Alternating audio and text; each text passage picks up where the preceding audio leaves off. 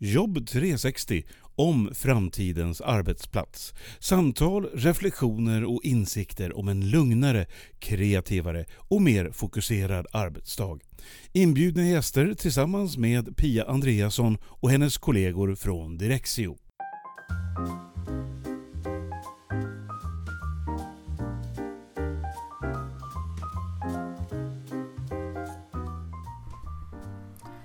Idag ska jag iväg och träffa VDn för ett företag som jag faktiskt tycker väldigt mycket om och där jag har varit kund i många år. Och eh, jag har med en överraskning till honom.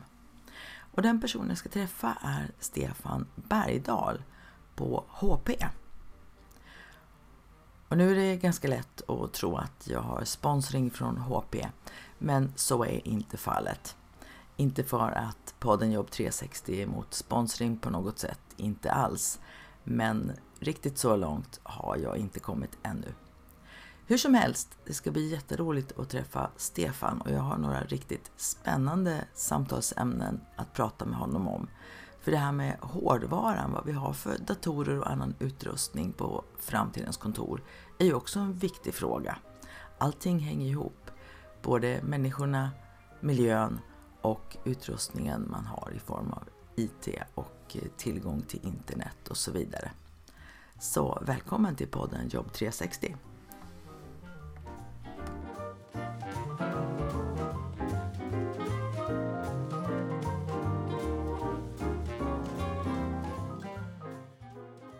Då säger jag välkommen till podden Stefan Bergdahl, VD för HP. Stämmer bra det. Tack för att jag får vara med och eh, prata lite om mina tankar om framtiden och eh, det som har varit eh, tidigare. Ja, det ska bli jättekul för att jag sitter ju här. Jag har ju en HP-dator och det har ju du med såklart bredvid dig. Men jag har faktiskt lite överraskningar här i min väska och nu syns ju inte det i podden för det är ju liksom ljud. Men, men jag tar upp ett, en, ett, ett datorfodral här och öppnar det. Det här, är, det här är inte min första HP, Stefan, utan det här är min HP nummer två. Den såg ut så här. Mm, den är läcker. Ja, den är bronsfärgad och sen har den såna här ciseleringar på locket. Mm. Och den här tror jag är nästan 10 år. Och om man öppnar den då, den är ganska tung fortfarande, nästan 2 kilo. Men då kunde man vrida på skärmen och vrida runt den hela vägen och lägga ner den. Så här var föregångaren till en sån här tabletdator kan jag tänka mig. Precis, det var första tekniken när man snurrade på skärmen istället för att vända den runt som man gör idag. Då. Ja, och då vart ju folk lite chockade. Sen när man mm. öppnar så har man den här bronsfärgen, så har man den här ciseleringen också bredvid touchplattan.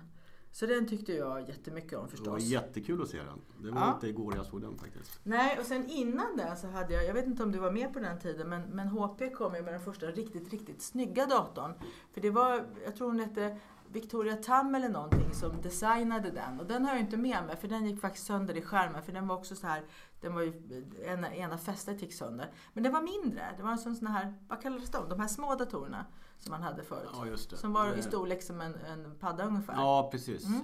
Mini har för mig de ja. för. Och den var ju rödrosa med blommor på. Mm, nu vet jag vilken det var. Du kommer ja, ihåg ja. den? Och då ska jag berätta för dig att när den kom och jag såg annonsen, mm. då rev jag ur den sidan och tejpade upp den vid mitt bord på kontoret som jag jobbar på då. Och det är väl 12 år sedan va, snart? Ja, det måste vara 12 år sedan. Ja. Och sen köpte jag den. Och då hade jag innan en ännu, en, ännu mindre rosa dator som inte var mer bara som att skriva på, som jag hade köpt för jag tyckte det var kul. Och då tänkte jag, kan man köpa en till när man redan har två? Så tänkte jag, jo men om jag köper en till då har jag en samling och då är det helt okej. Okay. Då kan jag fortsätta köpa hur många rosa datorer jag vill. Sen köpte jag den här, en helt vanlig sån här svart, lite tråkig sak. Det var mm. min, min förra dator då. Den var ju, den var helt okej. Okay. Jag tror att den här hade touchskärm också, eller hur? Visst var det så? Eh, jag vill minnas det så. Men det här var ju min kompis jättelänge och det var mm. roligt när jag var ute och utbildade för det var väldigt många som hade såna här då.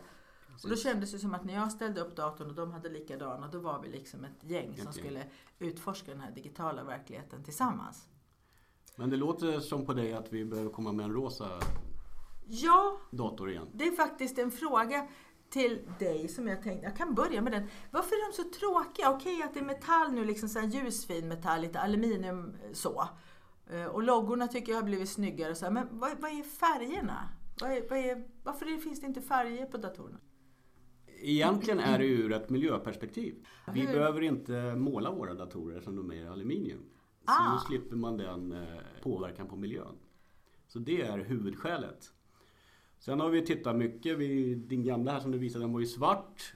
Och då ser du att den blir ganska repig på. Det, och, det är det. eh, och det slipper du på aluminium. Så att hållbarheten i en aluminiumdator är oftast mycket längre, två, tre år längre i finishen och då känns den som ny och fräsch. Så det betyder att livslängden på en aluminiumdator blir längre och då blir det bättre för miljön i slutändan. Ja, det låter ju perfekt. Därför att problemet idag med datorer är väl inte eh, deras kapacitet som det var förut, utan det är väl andra utmaningar man har för att vad som kommer sen i framtiden. Vi kommer att komma in lite på det mera. Jag har ju, den här tycker jag ju om, det är Inspector. Och jag gillar ju Mm. den mycket för namnet också då, för jag är lite James Bond-nörd. Det kanske inte så många vet, men eh, det är ju skurknätverket då i, i James Bond-världen. Så när jag såg att den hette Spectre, då var saken klar. Men också att den är väldigt lätt. Då får vi se till att behålla det namnet då, så Ja, att du det- är intresserad av dem i framtiden också. Det vore jättebra. Men när man tänker bakåt i tiden så när, det är inte mer än 10-15 år sedan som väldigt många av oss satt fast i väggen på riktigt. Alltså att da- datorn satt fast i, i nätverket och även sladdmässigt så behövde den vara inkopplad hela tiden för att funka då, för att få ström. Hur tänker du så här när du tittar bakåt? Hur påverkade det våra arbetssätt och hur vi jobbade med varandra då på den tiden när vi satt fast i väggen? När vi satt fast i väggen så, så ett, till att börja med, vi var ju alltid på kontoret. För det var i stort sett enda stället man kunde arbeta på och vara produktiv, så produktiv man kunde vara för 10-15 år sedan. Det gjorde ju att eh, personalen sågs ju mer, men jag tror också att det bidrog till att man hade mer face-to-face möten. Man kunde inte vara så produktiv som med med alla verktyg som finns idag med OneNote och SharePoint och, och Teams och sådana saker. Så att det drev människorna att jobba mycket mer på kontoret. Fördelen med det kanske var att eh, som arbetsgivare hade man mer kontroll på sin personal, att de inte jobbade så mycket. Nu eh, tror jag de flesta arbetsgivarna har väldigt, väldigt fritt. Vill man hämta på dagis klockan tre så kan man göra det utan något problem för man loggar på senare på kvällen när barnen har lagt sig och sådana saker. Det tycker jag är den största utmaningen idag kontra förut. Det är ju att se till att inte människor jobbar för mycket. Mm, menar förut så kunde man egentligen inte jobba om, om man inte satt på kontoret, så man Precis. hade inte tillgång till det. Nej. Jag tänker att det kanske var så som jag hörde talas om, för jag började jobba med det här med, med eh, medvetet och digitalt arbetssätt redan på papperstiden om man Mm. säger så. Det är inte så länge sedan. Att, att människor berättade att de hade saker som de borde läsa, som de bar med sig hem. Mm. Men sen så gjorde de inte det och så tog de med sig det tillbaka till jobbet och tänkte att nu ska jag läsa det idag. Och så hann man inte det den dagen och så bar man en del handlingar fram och tillbaka istället faktiskt i sin väska. Då jobbade man ju visserligen inte hemma men Nej. man tänkte. Tänkte. sig ändå att Och jag eh, har nog halverat min väskstorlek sedan tio år tillbaka. För jag är också en sån person som printade ut någonting, skulle ta hem det och läsa. Eh, Det var, fanns andra saker jag prioriterade hemma istället för att läsa de här dokumenten. förhoppningsvis. Ja, eh, så att så är det ju. Och det är ju en annan del av tekniken med hur vi hanterar datat idag är ju att vi behöver ju inte printa alls lika mycket som man behövde förut. Sen finns det ju vissa som är äldre som fortfarande printar för att man inte litar på att ens telefon med biljetten fungerar och sådana saker. Men det minskar också år efter år. Mm. Ja, biljetter och sånt. Ibland printar jag faktiskt ut det, särskilt om jag ska, inte tågbiljetter och sånt, men om man ska på någon, på någon show eller teaterföreställning. För att då är, litar jag inte på att jag liksom kan fippla fram det där lite snabbt i kön. Utan då är det lättare att bara köra den här koden i maskinen från ett papper. Så att, Och precis så gör jag också. Frågar jag min dotter som är 15 så skrattar hon bara. Pappa, det finns aldrig något problem med mobiltelefonerna. nej, de, har- eh, i och för sig, de har inte varit med så länge som vi, att det fanns faktiskt problem ibland. Och, och, och så. Jag har haft en, en, faktiskt en telefon där jag bytte batteri och innan jag bytte batteri så var det inte till att lita på kan jag säga. Nej. Så, så kan det ju vara. Men nu när vi är mer rörliga, du nämnde en effekt då kanske att människor tenderar att faktiskt jobba mer hemma, att arbetsgivaren inte kan ha samma koll på att folk inte jobbar för mycket, för det är ju ett problem idag. Men vad ser du mera för påverkan nu när vi är mer rörliga? Och jag kan ju bära med mig tre datorer här utan vidare faktiskt, utan att krokna. Så att, eh, vad, vilka positiva effekter har vi fått av det? Ja, men positiva är ju tillbaks till den här work-life balance. Att man, man kan balansera när man kan vara med familjen, när man ska jobba och sådana saker. Det är en jättepositiv sak som gör att förhoppningsvis minska stressen av det totalt sett. Sen ser jag också att, att organisationerna blir ju otroligt mycket mer effektiva när vi, vi kan vara mobila på ett helt annorlunda sätt. Jag behöver inte, ska jag vara hos tandläkaren åtta på morgonen och ett möte klockan nio. Jag behöver inte stressa för att hinna. Antingen sitta kvar på tandläkarmottagningen och ta ett möte. Eller eh, i bilen. Och så vidare. Och, och den eh, tekniken fanns ju inte förut och då tappar man ganska många timmar per dag när man transporterar sig eller var på andra ställen än kontoret. Och det är ju absolut den största fördelen skulle jag vilja säga att vi kan vara så mycket mer rörliga mot tidigare. Mm. Och det här med att vårt behov av att resa minskar tycker jag är en, faktor i det här eh, konsekvenserna av den nya tekniken som man inte pratar så mycket om. Jag tycker det är en ganska stor del i det hela. Att vi behöver inte alls resa och, eh, och flyga kanske lika mycket som innan jobbmässigt sett. Jag håller ju kurser via Skype till exempel. Mm. Och det gör man ibland så att vi tar det första kurstillfället eh, fysiskt då in real life och sen tar man de följande kurstillfällena via Skype. Absolut. Och det spar ju både tid för mig, för kursdeltagarna och även att jag inte behöver resa från en plats till en annan. Och det kan ju vara över hela Sverige så att det är ganska väsentliga skillnader där. Absolut. Och, och ska vi vara ärliga 10-15 år tillbaka så var ju restiden oftast före 8 till 5. Så, ja, just. så man reste på sin fritid inom parentes egentligen. Så det är otroligt mycket man spar på det. Sen tar man den tekniken som finns idag så jobbar vi mycket med utbildning med, med VR egentligen. Och den gör man ju också remote då. Så att ska man utbildas på en ny maskin eller någonting så kan man ju ta hela kursen med VR kontra fysiska kurser som det var tidigare. Mm. Och sen just det här som jag har hört talas om som eh, SJ bland annat jobbar med att eh, om du, om du jobbar som tågvärd och så kommer det då en person som ska ha den här rampen utfälld mm. och eh, då är det ju två år sedan du gick utbildningen och det har inte kommit kanske någon rullstolsburen person före det men nu helt plötsligt ska du göra det och då mm. ska du kunna rikta din mobil mot rampen mm. och då får du instruktionen i hur man gör. Precis. Så där är också liksom kunskap kan finnas till hands precis när vi behöver den och vi kan känna oss trygga med det. Utan att bära på den här pärmen med papper som vi pratade ja, om tidigare. Precis. Och så ska man hitta vilken sida det är också.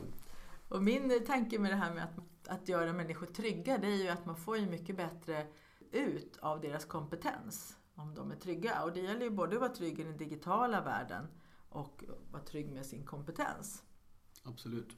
Jag tänker, det finns ju en, en kedja här för HP det är ju liksom hårdvara. Mm. Och då har vi ju ena änden då mig, användarna som ja. ibland vill ha blommiga datorer, ibland vill ha lätta datorer, ibland så gamear man och då vill man ha jättemycket kräm i grafikkortet och så vidare. Och så vidare. Mm.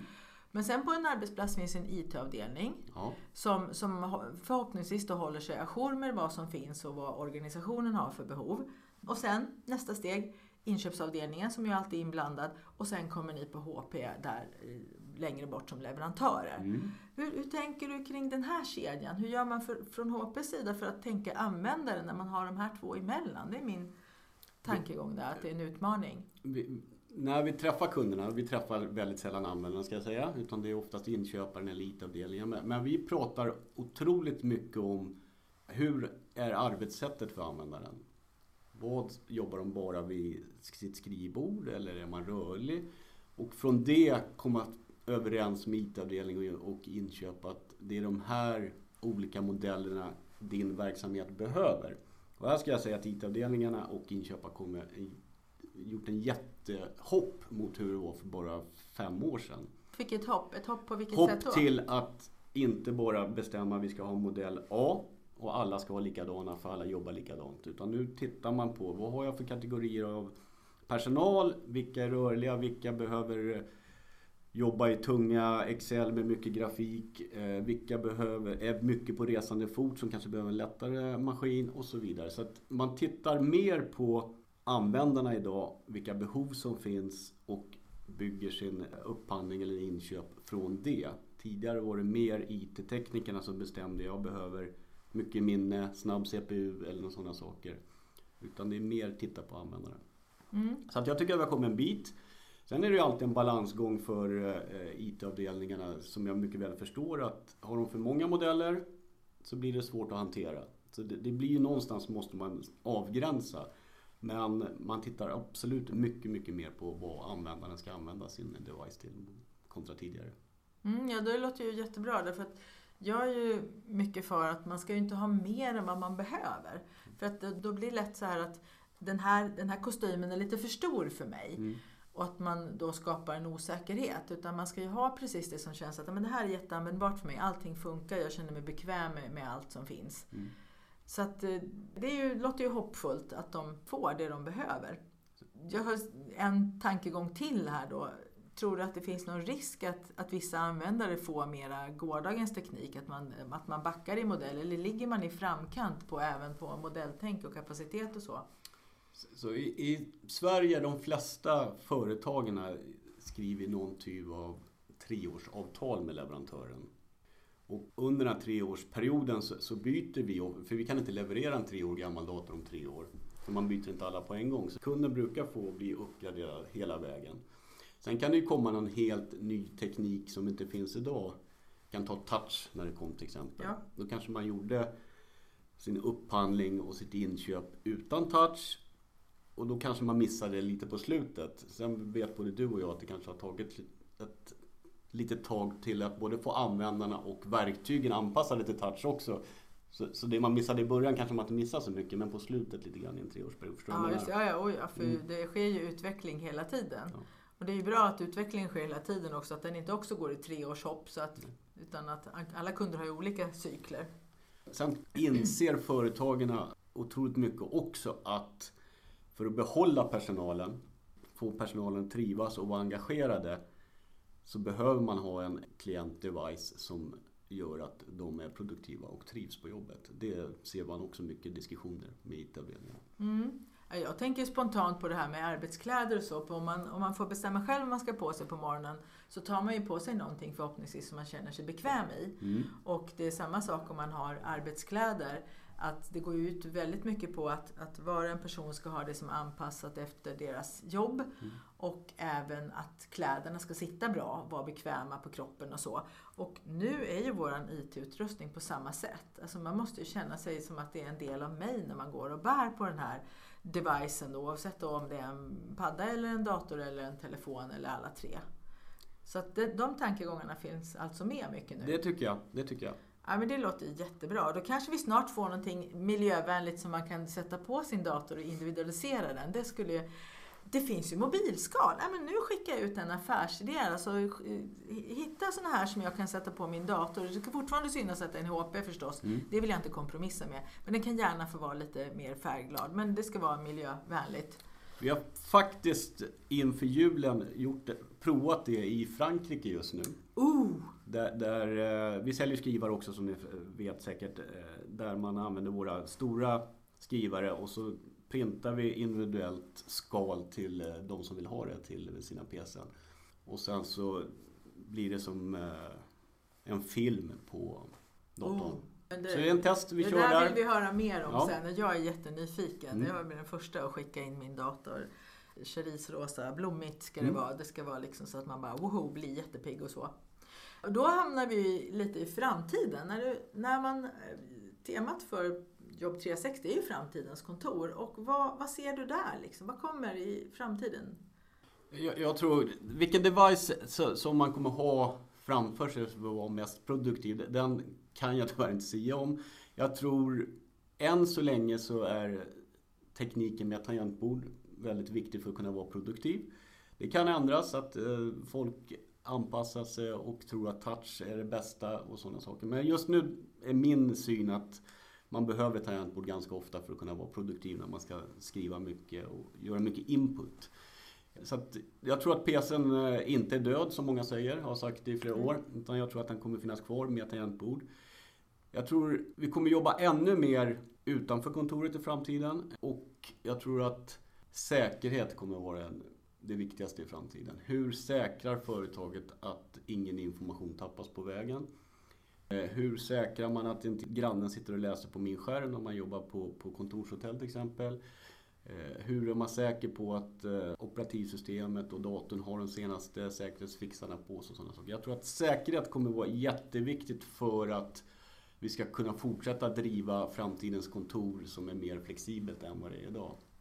Mm, jag tycker att säkerhet låter bra för att när jag har mina kurser så jobbar jag mycket med att deltagarna ska känna sig trygga själva. Mm. Med att jag har koll på allting som rör mig. Och jag har koll på det på en sån nivå att jag, ja, jag vet vad jag har gjort bakåt i tiden, jag vet vad jag ska göra idag, jag vet vad som ligger framför. Och dessutom om det skulle vara så att jag inte kan komma till jobbet på 14 dagar så ska min, mina kollegor, min chef väldigt enkelt kunna komma åt och följa upp mitt jobb så att inte vi tappar någonting. Mm. För att medarbetare idag blir ju viktigare och viktigare. Om någon är borta så måste man ofta kunna ersätta den personens insats. Vi är inte så, så försumbara som man kanske var förut när det fanns en 10-15 stycken. Och det gjorde ingenting om en var borta en dag för att det var bara att hämta upp det. Verksamheten kunde rulla ändå. Och, och sen tittar man på den totala utvecklingen i IT-industrin så vet vi alla att eh, Internet of Things kommer bara växa och växa.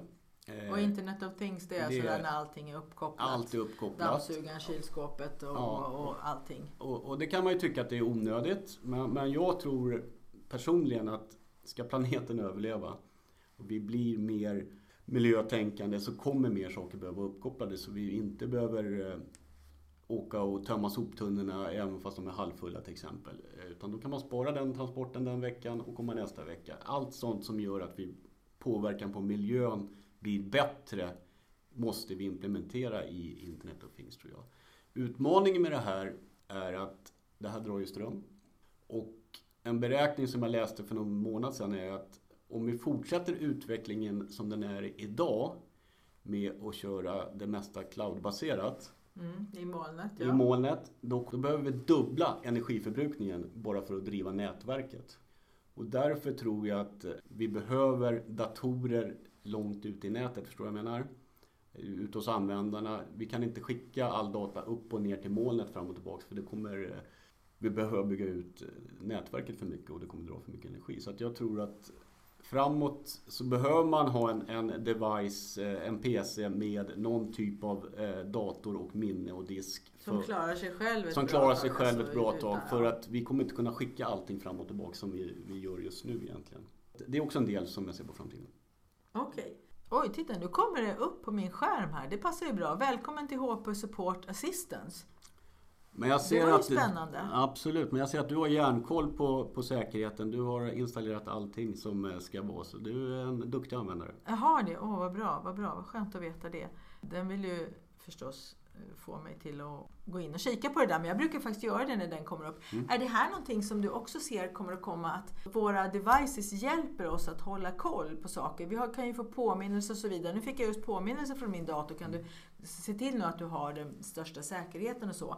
Är det någonting också som kommer i framtiden? Att vi får hjälp av de här? Absolut, och, och vi har kommit en bit på vägen. Vi har ju en AI-teknik nu egentligen som de som vill eh, lägger in en speciell mjukvara på sin dator och eh, då samlar vi allt data såklart och kan med algoritmer se om batterierna börjar bli dåliga. Vi kan räkna ungefär att eh, batteriet på den här har du använt ganska mycket och om två månader så, så kommer du nog inte kunna vara så produktiv som du är idag så att vi rekommenderar att du byter batteriet till exempel. Vi kommer kunna säga om, om eh, disken har något problem som eh, du inte har märkt som användare men vi ser det i, i hur den eh, jobbar. Och då kan vi också tala om för dig att vi tror nog att du ska byta disken proaktivt innan den går sönder. Så den typen av verktyg har vi idag och vi, vi implementerar det.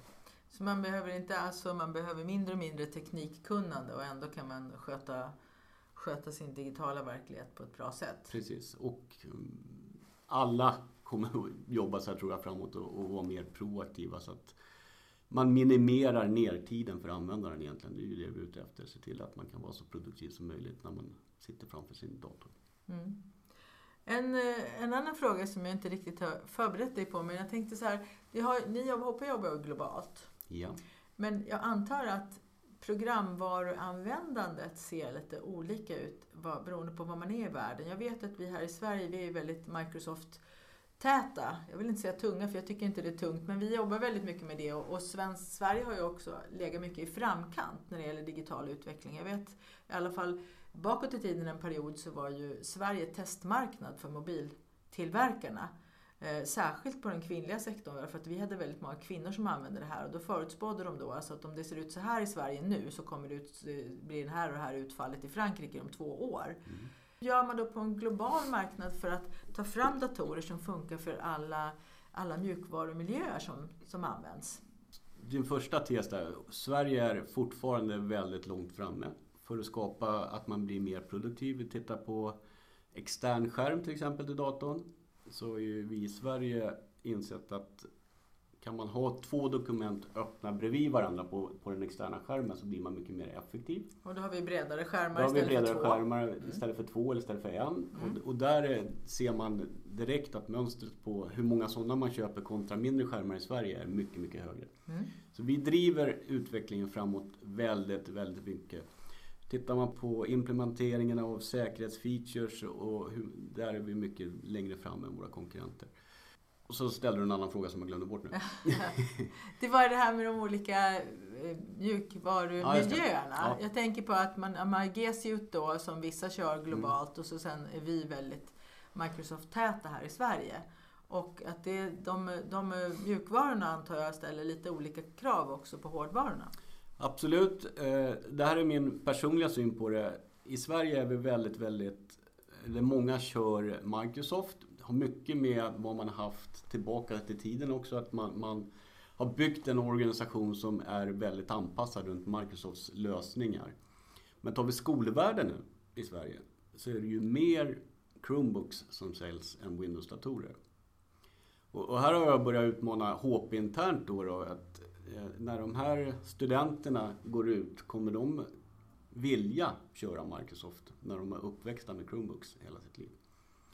Och jag tror ju att nya startups tittar mer på Google-världen än Microsoft-världen. Sen säger jag inte att de tar, väljer det, men, men företag som har funnits länge sitter med en bra miljö med Microsoft. Mm. Men tittar man på vilken typ av produkter vi levererar så, så har vi olika modeller i för skola i Sverige eller skola i Indien till exempel. För att det är olika behov och hur mycket uppkopplingar finns det och sådana saker. Så att eh, som en global spelare måste vi förstå vad det är som driver de olika marknaderna. Fördelen med Sverige är ju att vi alltid ser fördelar med den senaste tekniken och anpassar oss väldigt, väldigt snabbt jämfört med, med övriga världen. Mm. Ja, det är intressant det du säger med, Google och Microsoft för att det finns ju ett företag här i Sverige, ett ganska stort företag som också är globalt, som har upptäckt att när man får in nya nybakade studenter och så, mm. så kan man inte ta för givet att de känner till Microsoft-miljön. Mm. Utan man får ha en liten crash course i hur den funkar. Eh, och sen när man väl kommer in i den, min personliga åsikt med att säga något, så har ju Microsoft lite bättre funktionalitet än, än, vad, än vad Google har då, då i sin G-Suite. Men, eh, men det vet man inte var det landar om några år. Och på användarnivå så om man bara går in i det här och ska mejla och hålla koll på lite dokument och så, där de, där de flesta befinner sig idag måste jag säga, och sen en kalender, då kan de ju vara likvärdiga.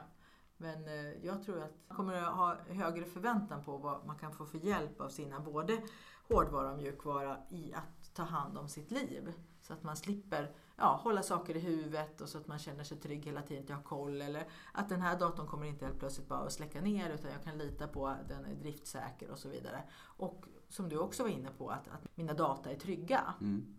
Eh, det, du var inne på det här med Indien och så. Jag tänkte spontant på det att då måste man ju också kanske tänka att batteri det får inte dra för mycket batteri för man kan ju inte veta nästa gång man kan ladda sin dator i Indien med tanke på strömavbrott och sånt. Är det någonting som ni grunnar på då? Ja, men vi jobbar ju jättemycket med, med och hur kan vi se till att batterierna räcker längre. För varje generation så brukar vi bli en timme till två timmar bättre på hur mycket man kan använda den. Och hur kan vi på ett sätt som inte påverkar eh, användaren kanske ibland dra ner styrkan på skärmen utan att du märker det egentligen men för att spara ström för att få batteriet att räcka längre och sådana saker. Så det är jättemycket jobb runt det och eh, jag tror snart så kommer det finnas datorer som eh, går över ett dygn påslagna. För det, det är det vi kräver. Vi vill helst inte släpa med laddaren som vi tycker den väger, lite, väger ja. lite för mycket.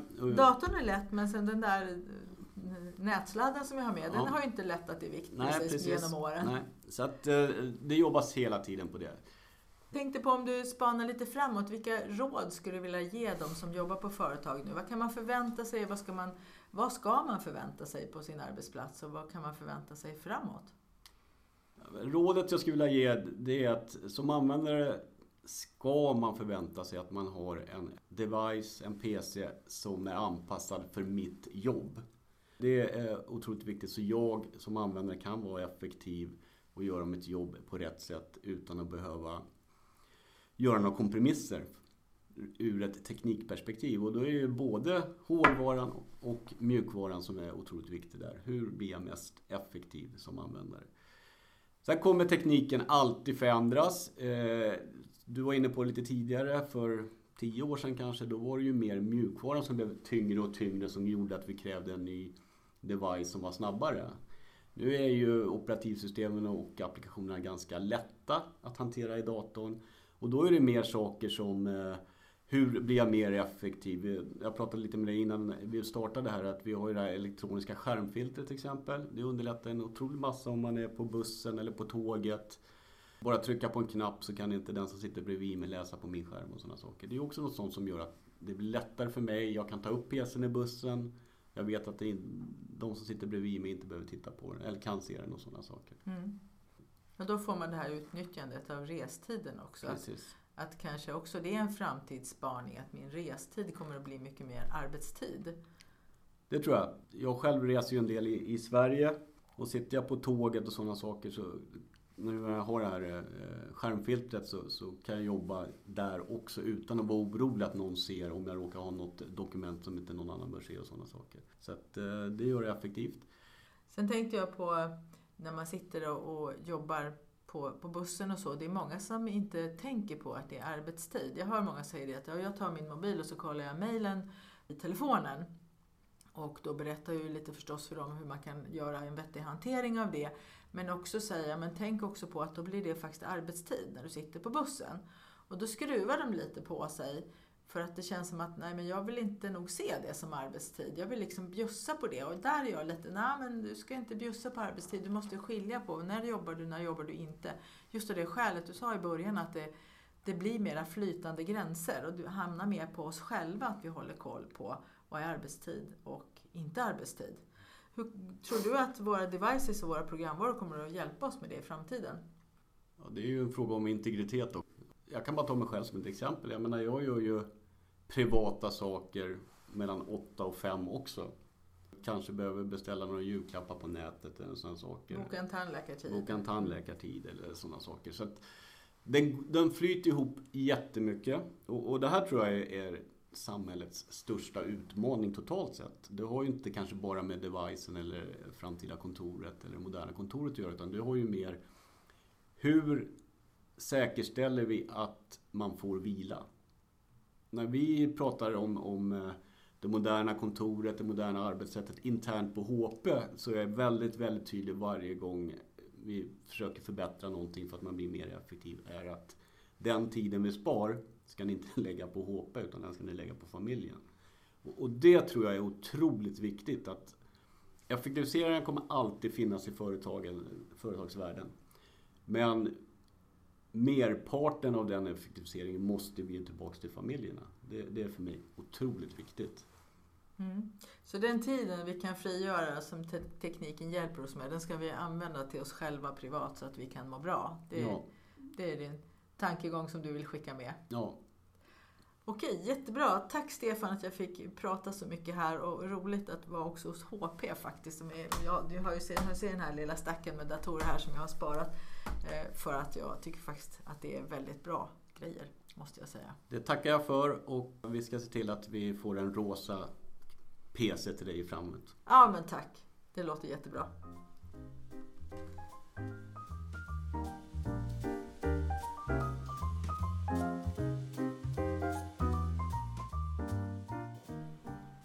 Intressant tycker jag att höra att nu funderar företagen mycket på hur även hårdvara och utrustning ska anpassas till medarbetarnas specifika behov. Att man tänker sig för mer när det gäller inköp av hårdvara och inte bara köper eh, ett paket som ska passa för alla medarbetare. Sen såklart var det ju bra för mig att höra att eh, det finns en tydlig anledning till varför inte datorer ser roligare ut. Nu kanske jag inte behöver sakna min rosa blommiga dator mer när jag får veta att det är mycket bättre för miljön att jag har min dator med aluminiumskal. Men det är också spännande att veta att eh, datorerna blir bara lättare och lättare. Jag som bär med mig min dator och jobbar på lite olika ställen.